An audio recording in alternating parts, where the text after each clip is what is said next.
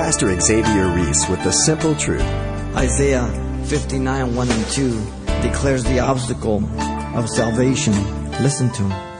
Behold, the Lord Yahweh's hand is not shortened, that he cannot save, nor is his ear heavy, that he cannot hear. But your iniquities have separated you from your God, and your sins have hidden his face from you, so that he will not hear. Sin. That's what sends people to hell.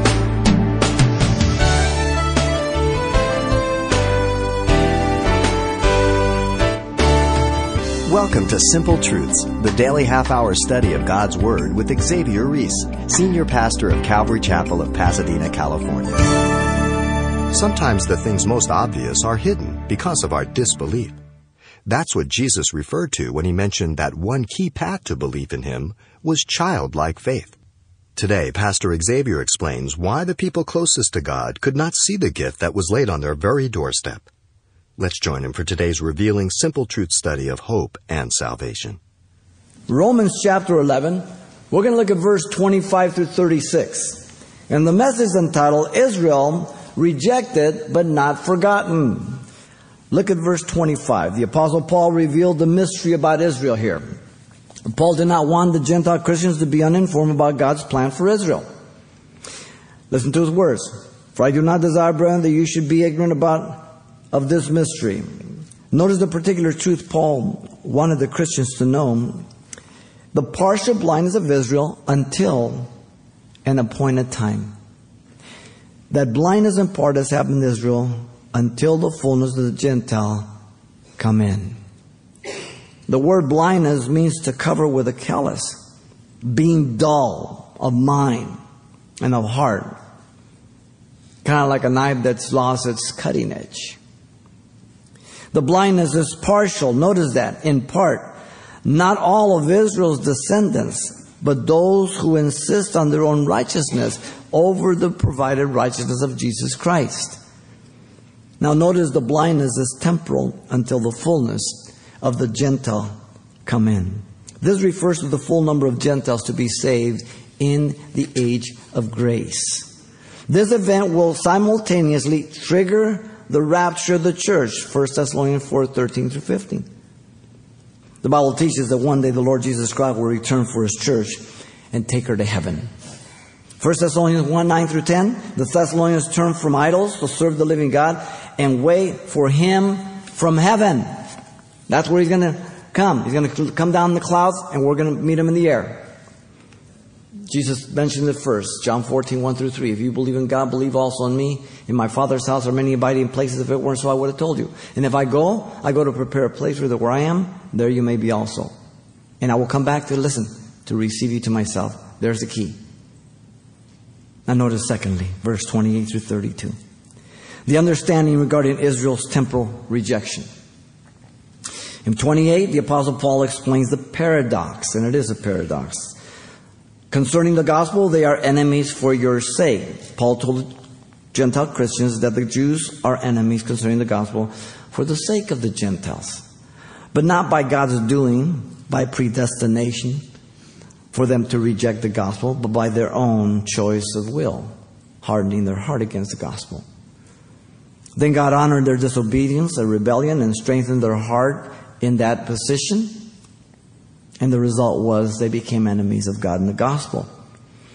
That was used by God to reach to the Gentiles. And then Paul told the Gentile Christians here that the Jews are beloved concerning the election for the sake of the fathers at the same time. A paradox. Listen to the word. But concerning the election, they are beloved for the sake of the fathers. The election is of the remnant of the Jews, as we've seen.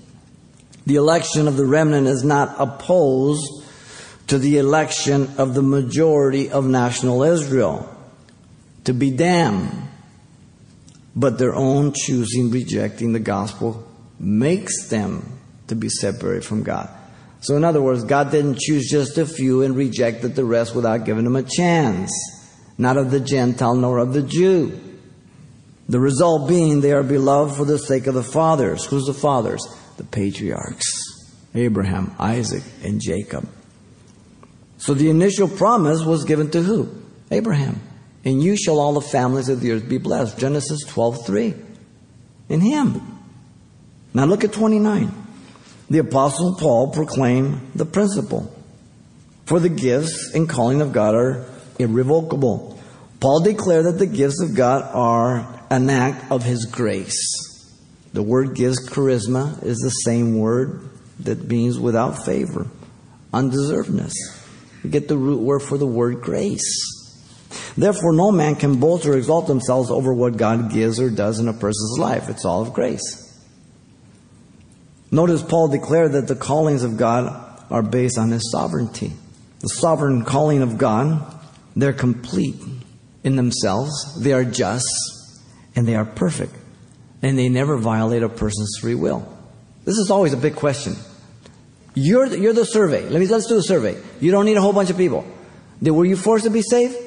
No. No, I wasn't. You've got your perfect survey because you're just like anybody else who gets saved. You don't need to survey 100 people or 1,000 people. If you weren't forced to be saved, that means nobody's forced to be saved. Simple. The sovereign calling of God allows him to make his decrees regarding his purposes. The sovereign callings of God are based on his foreknowledge, knowledge beforehand. He knows things before they happen. The sovereign callings of God do not force a person to do evil, but merely knows beforehand the evil a person will commit, and at times declare it in a form of prophecy. But God doesn't make a person do the evil. He only knows the evil he's going to do. Notice Paul declared also that the gifts in the calling of God are not regretted by God. The word irrevocable means without repentance or regret. God doesn't regret that He did and He says and He does what He does and says. Because He can't make mistakes. You and I may make mistakes, but God doesn't make mistakes. The implication being that God is perfect in knowledge and in all decisions. Verse 30, Paul tells Gentile Christians that they were once disobedient to God, yet now have obtained mercy through the disobedience of the Jews. For as you were once disobedient to God, yet have now obtained mercy through their, their, the Jews' disobedience. The Gentiles were disobedient when they were worshiping the creature rather than the creator, which is blessed forevermore, as we saw in Romans 1 20 and 25. They were ignoring the evidence of creation and conscience in Romans 2.15 when they were changing the natural use of the woman, men for men, women for women, Romans 1 26 and 27. Now, by the Gentiles, they have obtained mercy as a result of the unbelief of the Jews. So, God's mercy was poured on the Gentile. And as 31 goes on, the parallel is also to the Jew at the same time. He's clear to the paradox. Here's the parallel. Look at 31. The Jews have continued to be disobedient, that through the mercy shown to the Gentiles, the Jews also might attain mercy. Even so, these also have now been disobedient, that through the mercy shown you, they also may obtain mercy. The unbelieving Jew became disobedient to the righteous provisions of the Father, the righteousness of Jesus Christ. The mercy of God passed to the Gentiles in hope that they might be provoked to salvation, that they saw the Gentiles flourishing and enjoying it. The proclamation was to the Jew first and the Gentile, Paul said in Romans 1:16 and 17. The reconciliation, though, works out the Gentile first now and the Jew later. You see? Now look at 32. The Jews and Gentiles have both been pronounced guilty by God in order that they may escape the wrath of God through Jesus Christ. In other words, God excludes no one. Listen to his words. For God has committed them all to disobedience that he might have mercy on all. All Jew, all Gentile who repent. God has committed both Jew and Gentile to disobedience. Notice he says that. The word committed there means literally to shut up or to imprison. Notice the goal of God is to save as many Gentiles and Jews. The law accused both Jew and Gentiles we've seen under the wrath of God. Romans 118, 320, 323. All have sinned, nature, and fall short of the glory of God. All are under God's wrath. Jew and Gentile. The nation of Israel rejected Jesus over and over again. He told us that in Romans 10:21. All day long he stretched forth his hand. And Paul is talking in the present. Jesus rejected the nation, weeping over Jerusalem. We've seen that Matthew 23, 37 through 39. All who are true Israelites, circumcised of the heart, and after the seed of Isaac, and the remnant will be saved. Romans chapter 2, Romans chapter 8, 9, 10, 11. Very, very clear. I can't better illustrate this point than with the text that's in, found in the book of Numbers. Numbers 23, 19 says the following. Listen carefully. God is not a man that he should lie, nor the son of man that he should repent. Has he said? Will he not do it? Or has he spoken? Will he not make it good? They're rhetorical questions with only obvious answer. God is not a man that should lie, nor the son to repent. Has he said it? Will he not do it? Yes. He can't lie. Or has he spoken? Will he not make it good? Yes. What God has declared, you may not like. Tough. How God is doing things may not make sense to you. It's okay. You're not God. You're not responsible for it. He knows what He's doing. And He makes no mistakes. Having said all this, there's only one way that the Apostle Paul can finish. Look at 33 through 36. The celebration regarding Israel's temporal rejection. In 33, the Apostle Paul is overwhelmed over the ability and plan of God to save both Jew and Gentile. In effect, God's, Paul is saying that God is incomparable. God cannot be compared to any person. Notice Paul breaks out in this spontaneous and exuberant exaltation of God over the vastness of his natural and personal resources of knowledge and wisdom. All the depth of the riches, both the wisdom and knowledge of God. The inability to measure his resources is described by the phrase, all the depths. The word has the idea of extreme and impressiveness without equal. The phrase implies the inability to reach its limits, inexhaustible, all the depths. He's saying this as a response to all that he said about salvation of the Jew and Gentile and the plan and how to do it. The inability to measure regards the value of his resources, notice described by the phrase of the riches. Simply means wealth, his abundance and implies the inability to know its amount. Notice the immeasurable and priceless resource of God regards the wisdom and knowledge of God. You and I regard things like jewelry, gold, silver, houses, cars. God has wisdom and knowledge. How different we are, huh? So different. Notice Paul continues in his exaltation of God over the inability to trace out God's judgments and his ways.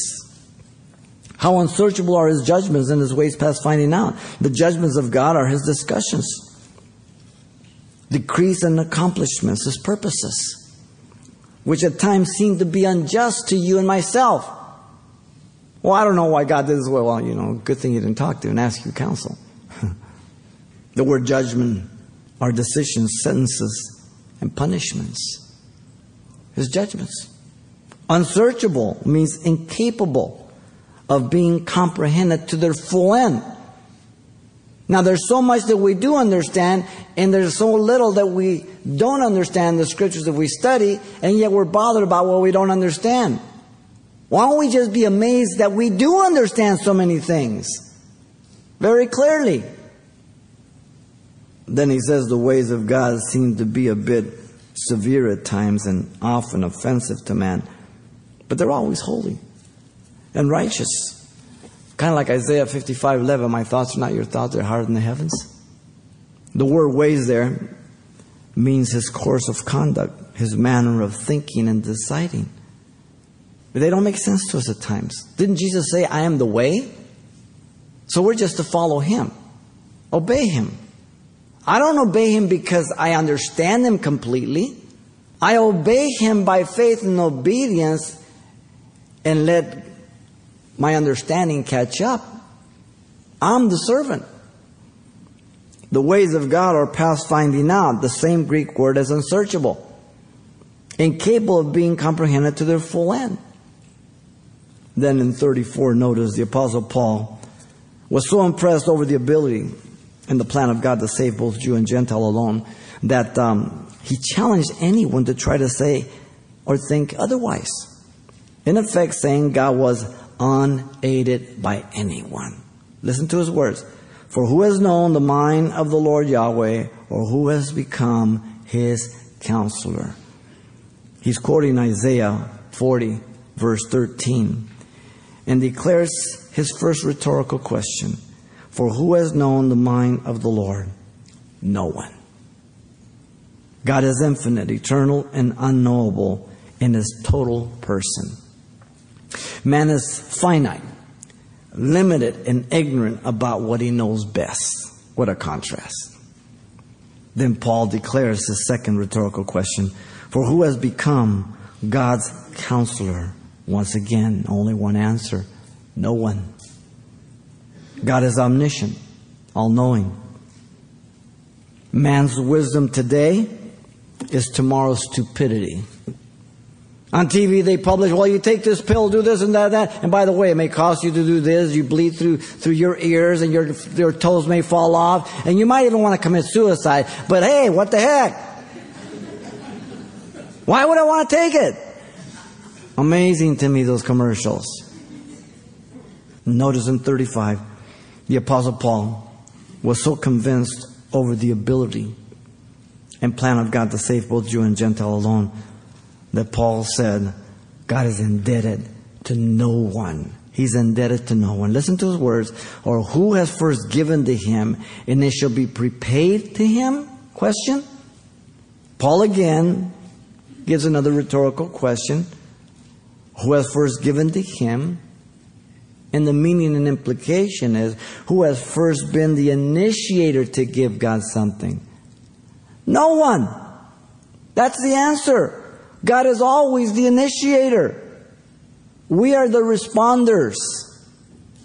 Then Paul asks, and it shall be repaid him? It's a question, not a statement. The meaning being, whoever has would have certainly been repaid. But that has never been the case. He has never owed one person.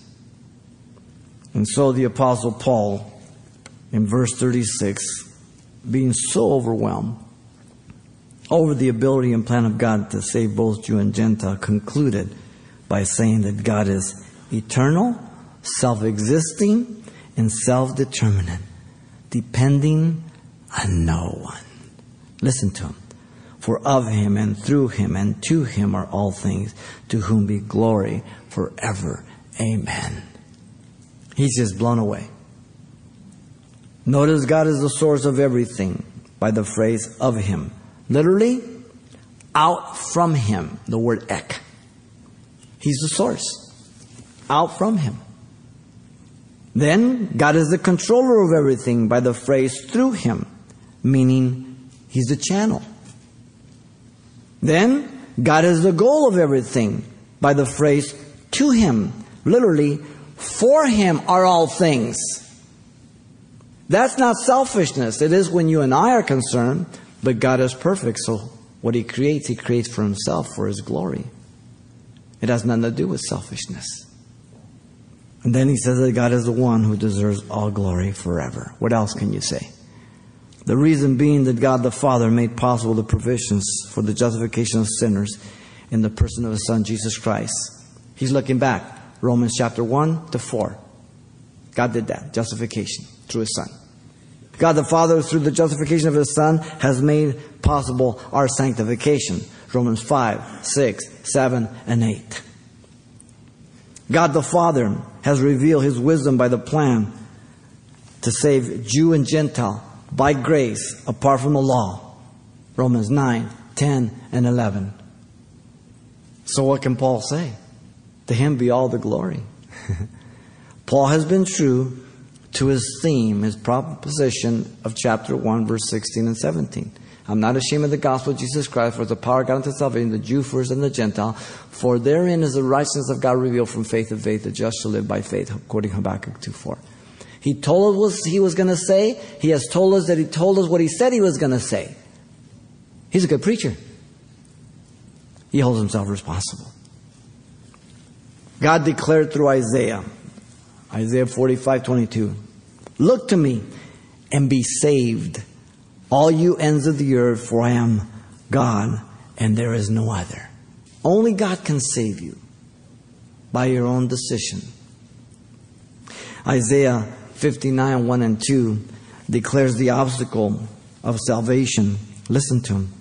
Behold, the Lord Yahweh's hand is not shortened that he cannot save, nor is his ear heavy that he cannot hear. But your iniquities have separated you from your God, and your sins have hidden his face from you, so that he will not hear. Sin. That's what sends people to hell. The refusal to repent and the rebellion to live in sin. Wow. Jesus put it this way, John 6:37. All that the Father gives to me will come to me. And the one who comes to me, I will by no means cast out. Both sides. All the Father gives and all that come to Him. Paul the Apostle, as he's writing to the Corinthians, 1 Corinthians 1 18 through 21, puts it this way For the message of the cross is foolishness to those who perish. But to us who are being saved, it is the power of God. Being saved, a process. For it is written, I will destroy the wisdom of the wise. I will bring to nothing the understanding of the prudent. Where's the wise? Where's the scribe? Where's the dispute of the age? Has not God made foolish the wisdom of the world? For since in the wisdom of God, the world through wisdom did not know God, it pleased God through the foolishness of the message preached to save those who believe. The foolishness of the message, not the preaching of foolishness. God has chosen the proclamation of the gospel and He saves people. He convicts them. He transforms their life. What a miracle. So loving. Notice the order that Paul takes the Roman Christians through from ignorance to understanding, from understanding to celebration. Is not this the order of the gospel to both Jew and Gentile? Ignorance to understanding to celebration? Absolutely. There is to be celebration regarding Israel's temporal rejection. And so, Israel's temporal rejection is marked by these three things the ignorance regarding Israel's temporal rejection, and there's much today. The understanding regarding Israel temporal rejection. All you got to do is open your Bible and the celebration regarding Israel's temporal rejection. Because it's still future. God is so faithful. What can we say to these things except what Paul says? Oh, the depths of the wisdom and riches and knowledge of God. How unsearchable are his ways past finding out. Who has known the mind of the Lord? Who has been his counselor? Who has given to him and now he has to be repaid? No one. Wow. Pastor Xavier and illustrating God's gift to his people on today's Simple Truths. And if you'd like a copy of today's study to dig deeper, or perhaps a copy to pass on to a friend, just ask for the title, Israel, Rejected but Not Forgotten. Request a CD for just $4. And this will include what we heard the last we were together as well. Once again, the title to ask for is Israel Rejected but Not Forgotten. Or simply mention today's date. Get your copy by writing Simple Truths, 2200 East Colorado Boulevard, Pasadena, California, 91107. Or to make a request by phone, call 800 926 1485. Again, that's 800 926 1485. Or the address once again is Simple Truths, 2200 East Colorado Boulevard, Pasadena, California 91107.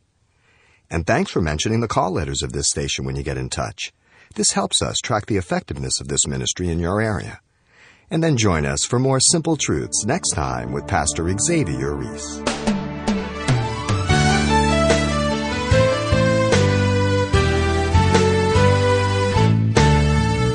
Simple Truths with Pastor Xavier Reese, a daily half hour broadcast, is a radio ministry of Calvary Chapel of Pasadena, California. www.calvarychapelpasadena.com.